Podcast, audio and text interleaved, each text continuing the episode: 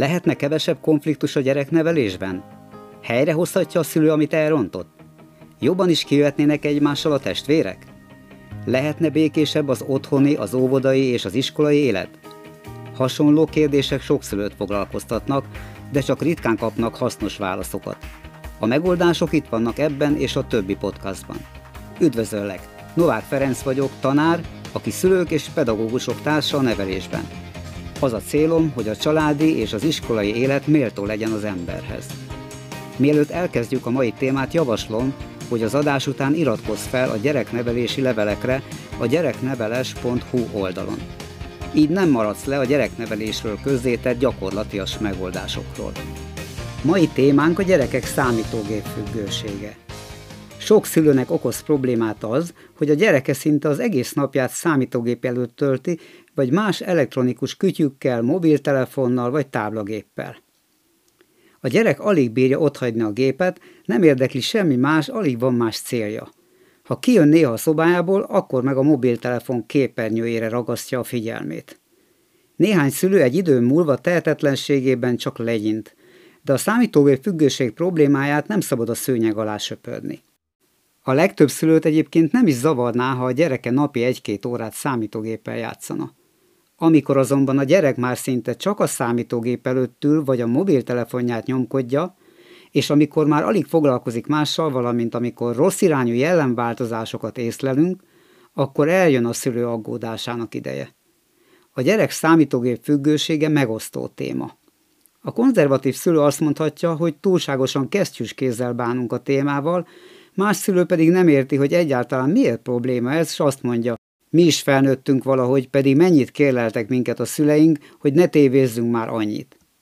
Annak érdekében, hogy valaki komolyan vegye a gyermeket túlzott mértékű számítógépes játékprogram használatát, röviden felsorolom, hogy milyen jellegű károkat okoz a digitális függőség.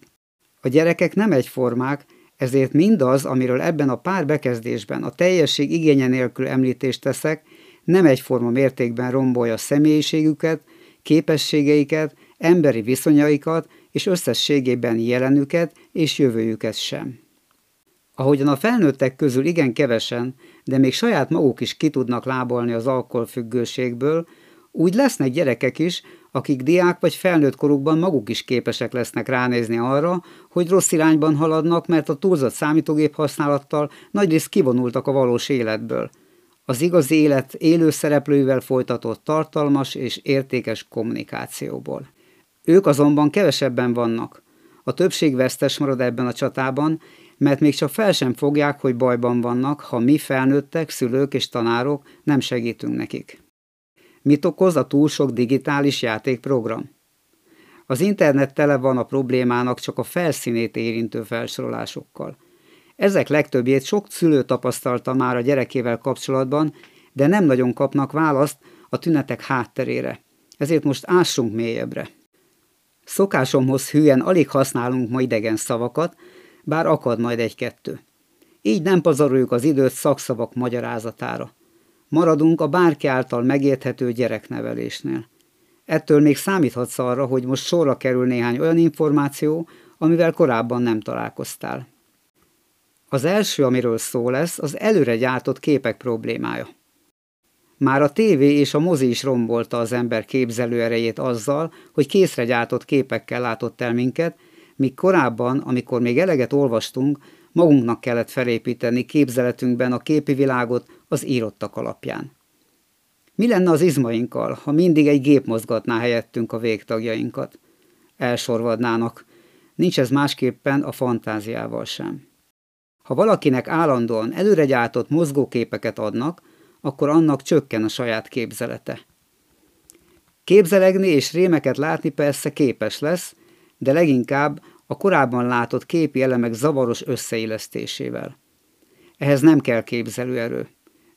Nincs azonban millió között sem két ember, aki ugyanannak a könyvnek az olvasása során ugyanazt a képsorozatot alkotná. A történet nagyrészt ugyanaz, de a megalkotott képi világ mindenkinek sajátja, és a másik kétól eltérő. Miért erősebb az a ragasztószer, ami a gyereket a számítógéphez ragasztja, mint az, ami egy korábbi generációt a tévéhez?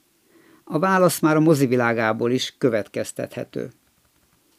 Miért van az, hogy egy 40 évvel ezelőtti film unalmasabb, mint egy mai, még akkor is, ha a téma ugyanaz?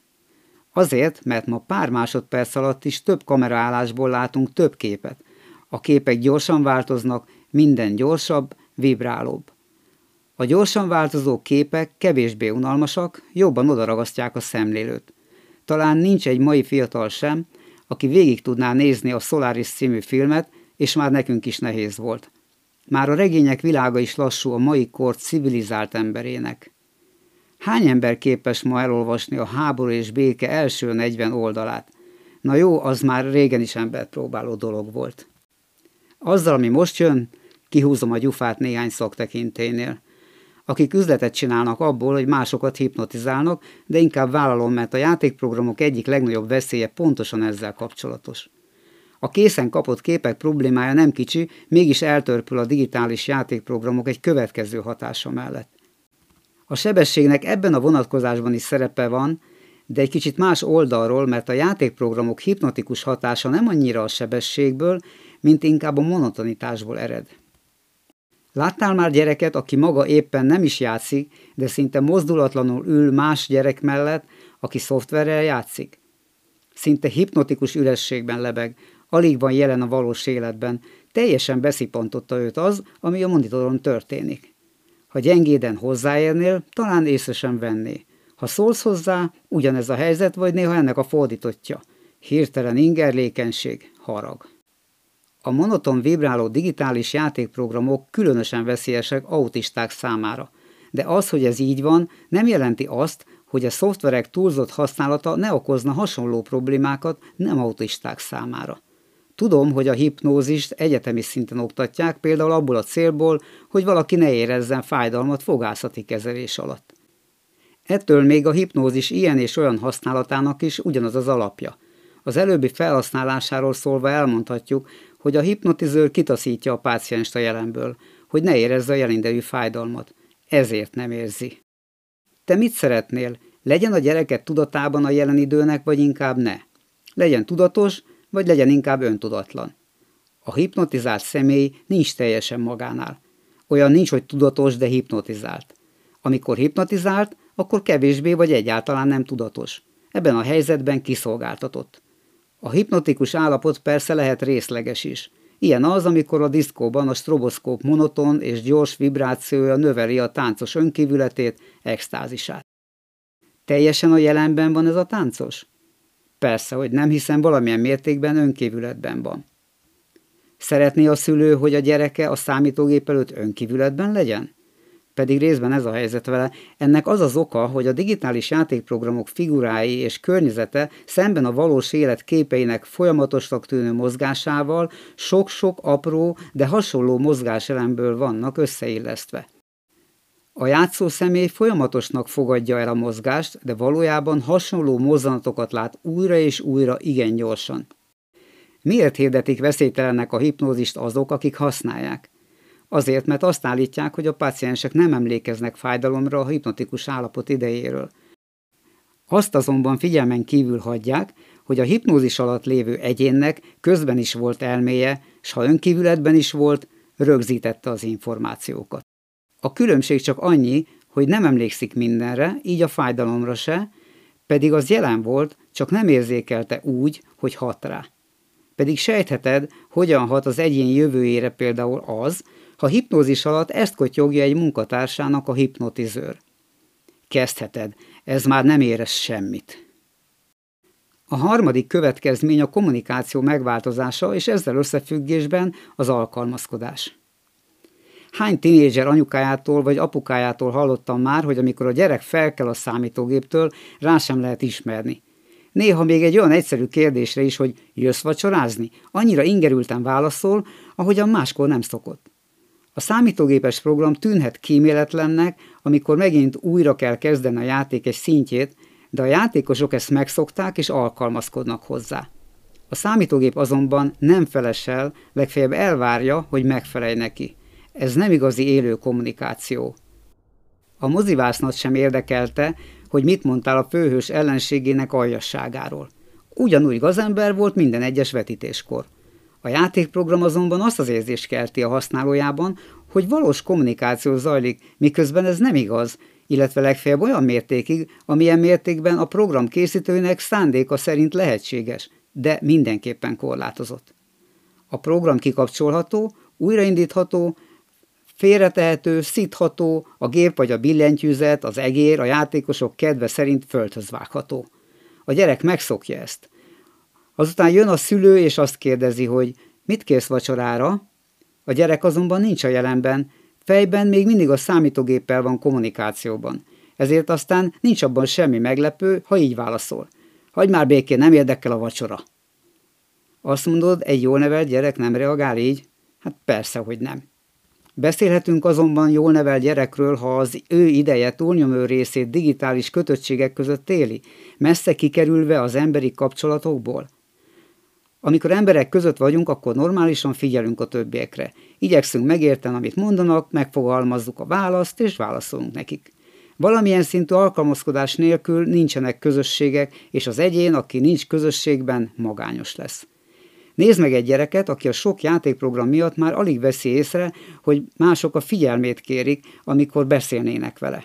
A gyerek már magányos. Persze ez alig látható, sokkal jobban feltűnik, amikor már olyan, mint egy zombi vagy kifejezetten agresszív. Az igazság kedvéért azért említést teszek itt valamiről a számítógép használat mellett, ami sok szülő figyelmét elkerüli.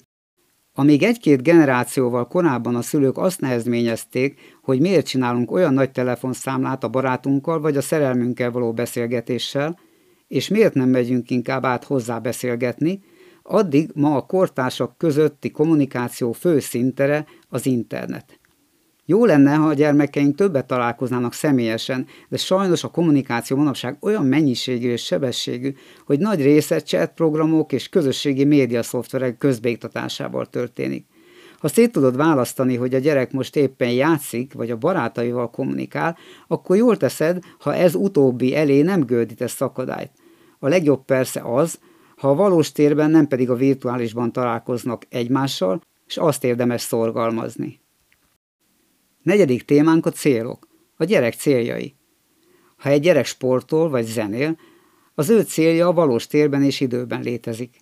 Amikor valakinek már semmilyen igazi célja nincsen, csak valamilyen számítógépes játékprogram következő szintjét szeretné elérni, akkor neki már csak virtuális céljai vannak. A valós élet céljai valós akadályokkal járnak, és valós akadályok leküzdésével. Ezért van az, hogy a sportban, a kultúrában és a munkában létrejött siker nagy és emlékezetes, és emlékezetes boldogságot is eredményez. A virtuális sikerek aprók és gyorsan múlók, akár csak a drogos erősen megkérdőjelezhető értékű lebegése.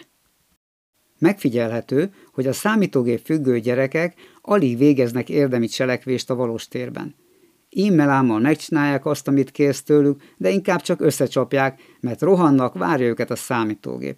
Eljutnak akár oda is, hogy már nem tudnak körülni valós tárgyaknak, játékoknak, sporteszközöknek. Ezek valóságos mi volt a nem hagyja meg őket szemben a virtuálisan megszerezhetővel. Túlzásnak vélheted, de egy ilyen gyerek kevésbé élő, mint az, aki még hajlandó összekarcolni magát fáramászással vagy szánkózás közben lehorzsolni a térdét. Az igazi élet megélt örömeinek egy részét valós kihívásokon, nehézségeken keresztül érjük el – Megélhetjük a boldogságot szép dolgok, erények, emberi vagy szellemi teljesítmények szemlélésével, megcsodálásával is, és létezik másoktól elfogadott boldogság is. Igen, csak értékes az a boldogság, amit másoknak nyújtott segítségünk hoz létre másokban és bennünk. Vannak, akik szerint csak az út a boldogság. Nekem akár ez is rendben van, bár azt azért megkérdezném, hogy nem indultak-e valahová, amikor az útra léptek. Ez a valahová pedig nyilván egy cél volt. Sokaknak vallásos hitükből származik boldogságuk egy része. Mindezt azonban nem folytatom tovább, mert nem szeretnék túlságosan a filozófia területére átevezni. Részt vettem egyszer egy nemzetközi emberi jogi konferencián New Yorkban az ENSZ palotában.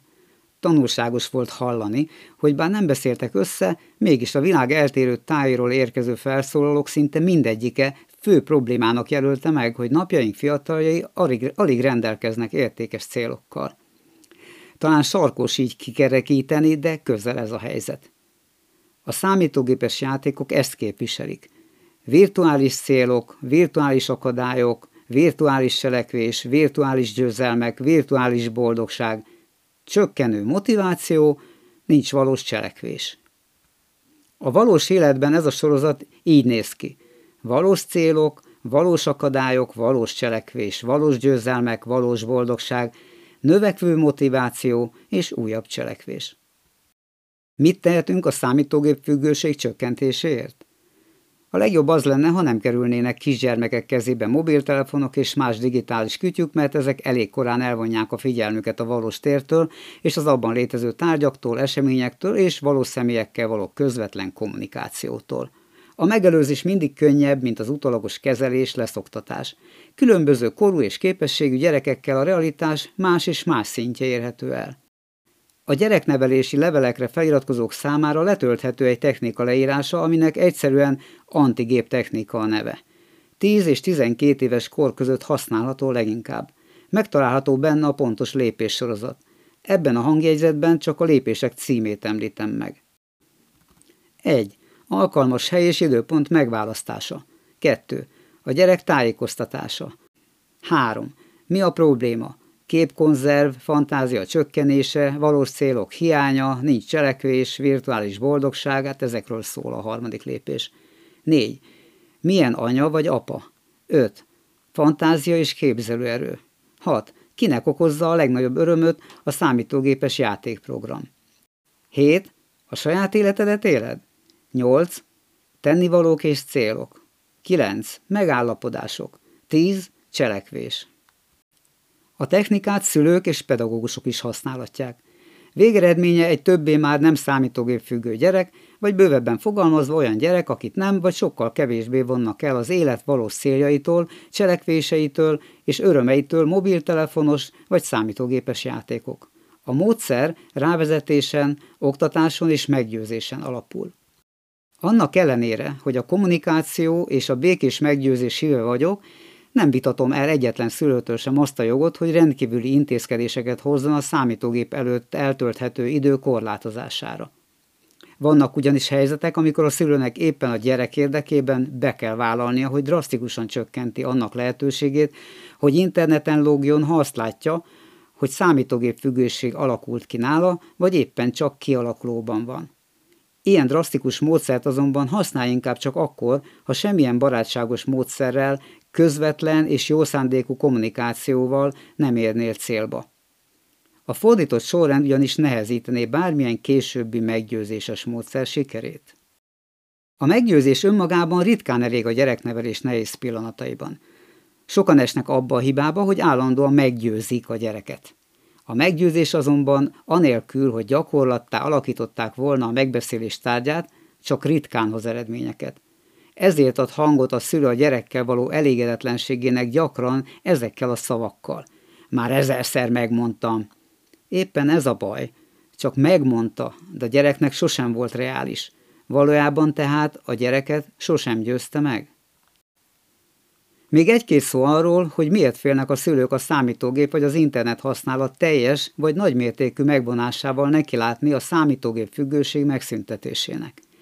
Azért, mert amikor megpróbálják, hihetetlen erős érzelmi reakciókat kapnak a gyerektől. Ezek akár három napig is eltarthatnak, és ez alatt akár komoly dükitöréseket is el kell viselni a szülőnek. Nem csoda, hiszen ez is egyfajta elvonási tünet. Kisé hasonlít ahhoz, mintha valakit a drogról túl gyorsan szoktatnának le, miközben ott még drámaibbak az elvonás kísérő jelenségei. Az elvonási tünetekkel való szembenézés nehézségei mellett a másik gyakori ok az, hogy megsajnálják a gyereket. Szegény gyerek, boldogtalan, ha nem játszhat számítógéppel. Ez a sajnálat rövid távon szőnyeg alá söpri a problémát, ami ezért még inkább felnagyítva tér vissza a jövőben. Érdemes tehát szembenézni a helyzettel most, a jelenben, akár olyan áron is, hogy a gyereket rövid távon szomorúbbnak látod, mint hagyni, hogy hosszú távon boldogtalanná váljon. Ha érdekel maga a technika, akkor elérheted a gyereknevelés.hu oldalon keresztül. Tudom, hogy nem merítettük ki teljesen a témát, de remélem hasznos volt számodra. Örülök, hogy velem tartottál ebben a gyereknevelési hangjegyzetben. Novák Ferencet hallottad. Ha szeretnél továbbra is kapcsolatban maradni a gyereknevelés működő eszközeivel, akkor iratkozz fel a Gyereknevelés podcast csatornámra. A gyereknevelési leveleket is megkaphatod rendszeresen. Ezek olyan írásokat is tartalmaznak, amelyek nem találhatók meg az interneten. A levelekre a gyerekneveles.hu oldalon iratkozhatsz fel, és ott írhatsz is közvetlenül nekem. Viszont hallásra a következő adásban.